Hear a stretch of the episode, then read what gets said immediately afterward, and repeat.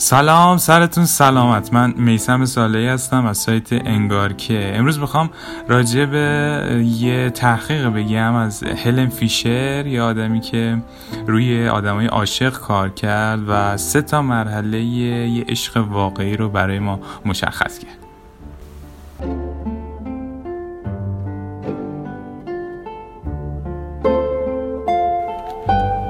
هلن فیشر تحقیقش رو روی آدمایی انجام داد که به شدت عاشق بودن. بعضی از اونا عشقشون دو طرفه بود و بعضیشون هم عشقشون از دست داده بودن و شکست خورده بودن.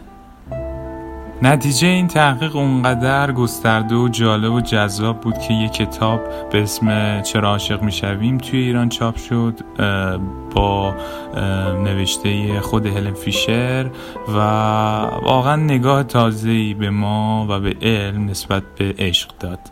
معمولا رابطه هایی که هر سه این مشخصه های هلن فیشر رو داشته باشن و این مراحل رو پشت سر گذاشته باشن خیلی رابطه های موفقی و ما می‌تونیم بهشون بگیم که رابطه های با دوامی دارن. به خاطر اینکه اونا دارن یه عشق واقعی رو تجربه می‌کنن.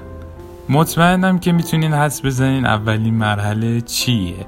اولین مرحله میل ما هستش. اون چیزی که هر انسانی به خاطر جنسیتی که داره دوست داره که ارتباط داشته باشه و ارتباط برقرار کنه. این یه چیز طبیعی توی تمام آدم که باعث میشه ما جذب همدیگه بشیم. ما دوست داریم که رابطه برقرار کنیم به خاطر اینکه این بخشی از وجود ما و بخشی از نقشه زندگی ماست و چه کسی رو می‌تونیم گیر بیاریم توی زندگیمون که آدم سالمی باشه و دوست نداشته باشی که ارتباط برقرار کنه. مرحله دوم شاید آشناترین مرحله برای همه کسایی باشه که یه رابطه عاطفی رو تجربه کردن. شور عشق.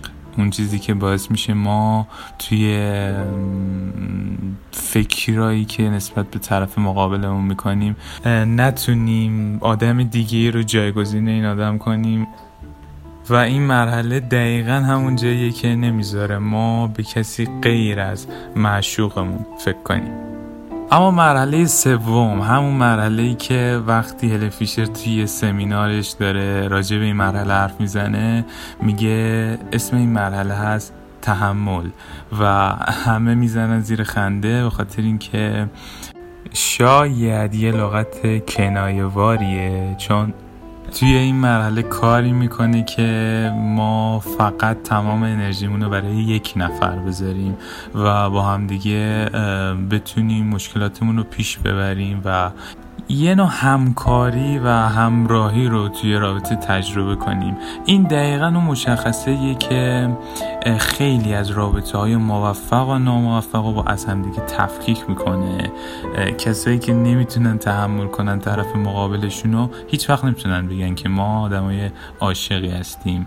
تحمل کردن خیلی جالبه که به این مربوط میشه که اگر یک آدمی یه اشتباهی کرد نمی‌تونیم کل هویتش رو زیر سوال ببریم به خاطر اینکه ما اون آدم رو دوست داریم و ادعا می‌کنیم که عاشق اون آدمیم در نتیجه آدمایی که دوست داریم رو بهشون همیشه فرصت میدیم و کار می‌کنیم که با همدیگه بتونیم اگرم یه اشتباهی صورت گرفته مشکل رو حل کنیم. من این مرحله رو خیلی دوست دارم به خاطر اینکه باعث میشه آدما بتونن خودشون نشون بدن و به قول خودمون بگن که ما چند مرده حلاجیم توی اون ادعایی که کردیم. چون این مرحله دقیقا اونجاییه که باید وایسیم و باید براش تلاش کنیم. چون یه آدم عاشق واقعی اینطوریه و یه رابطه موفق ویژگیش اینه. اگه بخوایم با هم یه مروری کنیم اولین مرحله مرحله میل بود. دومیش شعور عشق و سومیش هم تحمل. اون چیزی که همه ما بهش نیاز داریم بخاطر اینکه رابطه همون موفق باشه.